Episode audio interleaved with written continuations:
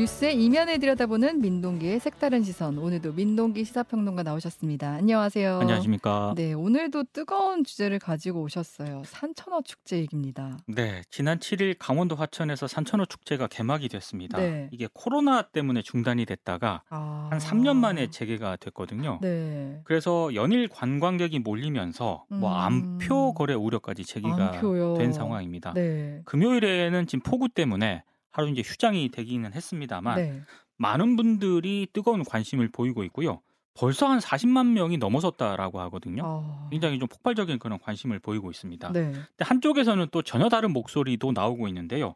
동물권 보호 단체들을 중심으로 물고기도 이 행복과 고통을 느끼는 지적인 생명체다. 네. 아, 그래서 산천어 축제가 아니라 이거는 어류 학대다라고 좀 어. 비판적인 목소리를 내고 있습니다. 네. 그래서 오늘은 산천어 축제를 둘러싼 논란에 대해서 잠깐 얘기를 해보겠습니다. 어, 그러니까 산천어 축제를 둘러싼 논란. 그러니까 저희는 축제로만 기억을 하고 뭐 사람이 얼마나 몰렸다 이런 장면만 봐왔는데 동물 보호 단체를 중심으로는 좀 계속 논란이 있었던 거죠. 맞습니다. 근데 이 문제를 좀 이해를 하려면은요. 이 축제가 어떻게 시작이 됐는가 여기서부터 아. 좀 출발을 해야 될 것 같습니다. 네. 강원도 화천군은 사업 기반이 없는 그런 도시거든요. 음. 군사 도시라는 그런 뭐 이미지까지 겹쳐가지고요. 네. 아, 그래서 이 침체한 경기가 계속 오래되다 보니까 이걸 네. 어떻게든 좀 살려보고자 했- 해서 낭천 얼음 축제라는 걸 2000년에 기획을 합니다. 네. 이게 얼음을 테마로 다양한 겨울 민속 놀이를 이제 마련하는 그런 행사였는데 음.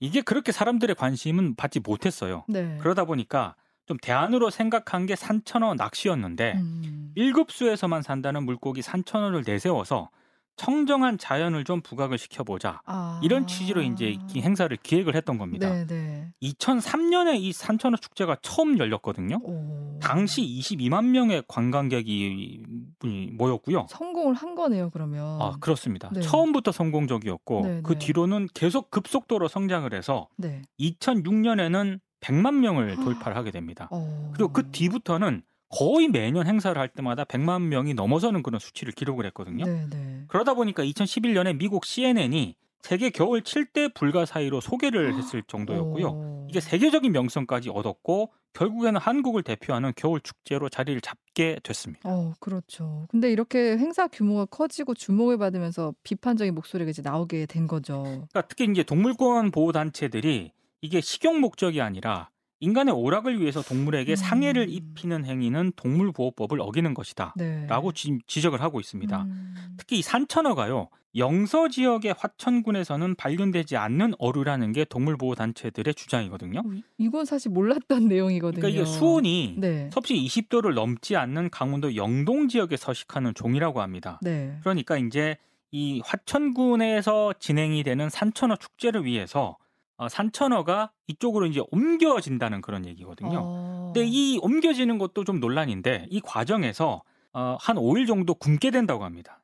왜 굶기느냐? 네, 예. 네. 방문객들이 낚시를 위해서 이제 미끼를 던지잖아요. 네. 그러면 이제 산천어가 굶게 되면 미끼를 바로 물게 되는 거 아니겠습니까? 어. 그러니까 그러다 보니까 이게 좀 비윤리적인 것 아니냐라는 그러네요. 비판이 나오게 되는 거고 네. 또 살아남은 그 산천어들도 대부분 이 수온이 맞지 않는 곳에서 방치되다가 더위 속에서 죽어가는 그런 산천어도 많다고 합니다. 아. 이제 이런 점 때문에 동물권 보호 단체들은 이건 동물 학대다라고 지적을 하고 있는 거고요. 특히 최근에 이제 뭐 세계적으로 해외에서도 어, 과학자들이 연구 결과를 이제 논문을 좀 발표하는데 어류도 통증을 감지하는 신경기관을 가지고 있고 네. 고통 회피 반응에 아, 이그 고통 회피의 반응을 보이고 있다 이런 연구 결과가 계속 발표가 되거든요. 네. 그러니까 동물권 보호 단체들이 이런 점을 지적을 하면서 이 산천어 축제가 중지돼야 한다 이렇게까지 지금 주장을 하고 있는 겁니다. 어, 좀 몰랐던 사실들을 많이 알게 됐는데 이게 우리가 좀 화려한 산천어 축제라고 생각했는데 그 안에서는 이렇게 산천어들이 어떻게 보면 좀 학대 아닌 학대를 받고 있었다 이런 생각이 드는데 찬반 논란이 이렇게 진행될 정도면 법적으로 좀 정리를 하는 게 좋을 것 같다는 생각이 드는데요. 그 지금 동물보호법이 있거든요. 네. 거기 2조 1호를 보면 이 동물에 대한 규정을 이렇게 하고 있습니다.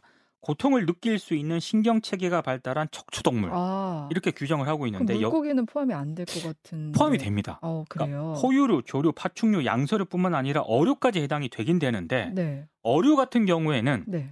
식용을 목적으로 하는 것은 범위에서 일단 제외가 되고요. 음. 또 갑각류와 같은 무척주 동물은 보- 동물보호법을 적용받지 못합니다. 네. 이 산천어 이, 이 이제 비판적인 동물권 보호 단체들이 지난 2020년에 당시 화천 군수 등을 상대로 이제 검찰에 고발을 합니다. 네. 동물 학대 혐의 등으로 이제 고발을 하게 되는데 음. 당시 춘천지검이 각하 결정을 내리거든요. 네. 불기소 결정을 내리는데 네. 어, 이유가 이렇습니다. 축제에 활용되는 산천어 같은 경우는 애초부터 식용을 목적으로 양식이 됐기 때문에 이런 점을 좀 종합을 음. 해봤을 때 산천어가 동물보호법에서 보호하는 동물이라고 보기는 어렵다. 음. 이렇게 이제 각하 결정을 내렸고 네. 여기에 동물권 단체들이 서울 고검에 항고를 하거든요. 네. 근데 서울 고검도 역시 산천어 축제가 동물 학대가 아니다라고 결정을 하게 됩니다. 동물학대의 정의가 서로 좀 다른 것 같네요. 네. 근데 이제 계속해서 산천어 축제를 둘러싼 논란이 제기되는 이유는 뭘까요? 이게 동물에게 불필요한 고통을 주는 게 일단 법적인 문제를 떠나서 이게 과연 윤리적이냐 음. 이런 문제 제기가 계속 나오고 있기 때문인데요. 네. 서울대 수의과대학 천명선 교수 연구팀이 어, 최근에 이제 보고서 하나를 냈는데 2018년에서 2022년 국내 동물 이용 축제 현황 조사 보고서하고요. 네. 지역 축제 동물 복지에 대한 시민 인식 조사 이런 보고서를 냅니다. 네. 이 보고서를 보니까 어, 전국에 이제 동물을 이용하고 있는 축제 있지 않습니까? 굉장히 그 여러 가지 축제가 벌어지고 있는데 네. 대부분의 축제가 뭐 맨손 잡기, 낚시, 채집, 싸움과 같은 직접적이고 단순한 일차적인 형태로 많이 진행이 되고 있다. 네. 이런 조사 결과가 나왔고요. 음. 특히 문제가 동물에게 가하는 고통이 좀 극심하다는 것으로 조사가 됐다는 건데요. 네. 축제에 가장 많이 이용되는 동물은 어류가 60%를 차지했고요. 네. 프로그램의 절반 가까이가 맨손 잡기가 굉장히 많았습니다. 예. 네. 이러다 보니까 이제 동물권 보호 단체들이 계속 비판을 하고 있는데 음. 아까도 말씀을 드렸지만 2000년대 이후에 뭐 물고기의 행동이라든가 해부 구조라든가 생리 분야에서 이루어진 해외 연구를 보면 네. 대부분이 물고기도 감흥력이 있는 존재로 고통을 느낀다 이렇게 음. 결론을 내리고 있거든요. 네, 네. 감흥력이라고 하는 게 주변 환경을 느끼고 자각할 수 있고 음. 즐거움이라든가 뭐 괴로움이라든가 이런 걸 경험하는 능력이 있다는 그런 얘기거든요. 네. 그러다 보니까 계속 이거 좀 윤리적으로 문제가 있는 것 아니냐 산천어 음. 축제가 이렇게 비판이 계속 나오고 있는 상황입니다. 네. 그렇다면 이제 정부가 좀 일종의 가이드라인을 만들어서 시민들에게 알리는 방식이나 좀 대안이 있어야 될 것 같아요. 저도 이제 그 생각을 했거든요. 네. 그래서 이번에 원고를 정리하면서 좀 찾아보니까 환경부가 동물 이용 축제 가이드라인을 제작을 했더라고요. 아, 제작은 돼 있어요. 돼 있습니다. 네. 환경부가 2020년에 서울대 수의대에 이 관련 연구 영역을 맡겼습니다. 네. 이 가이드라인에는요, 뭐 어류라든가 포유류 등 동물이 축제에 이용될 경우에 운송부터 보관, 질병 관리, 폐기까지 지켜야 할 기준이 포함이 됐고요. 어. 특히 산천어 축제에서 행해지는 뭐 맨손 잡기, 입으로 물기와 같은 동물에게 고통을 주는 방식을 제한하는 내용도 담겨 있습니다. 어. 문제가 뭐냐면 네.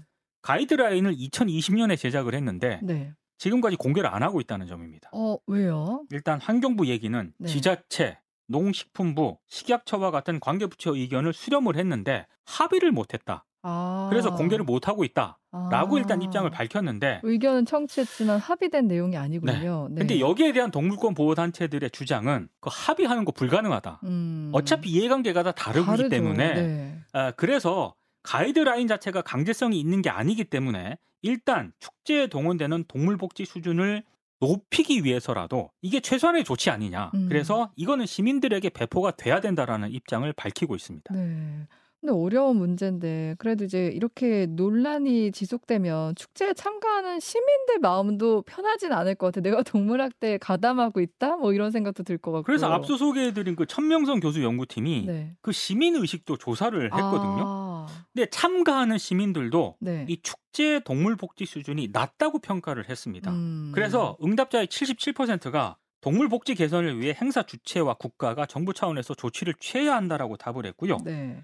어, 왜 이런 답을 했냐고 물어보니까 동물에게 불필요한 고통을 주는 것이 비윤리적이다라고 답한 시민이 71% 차지했습니다. 네.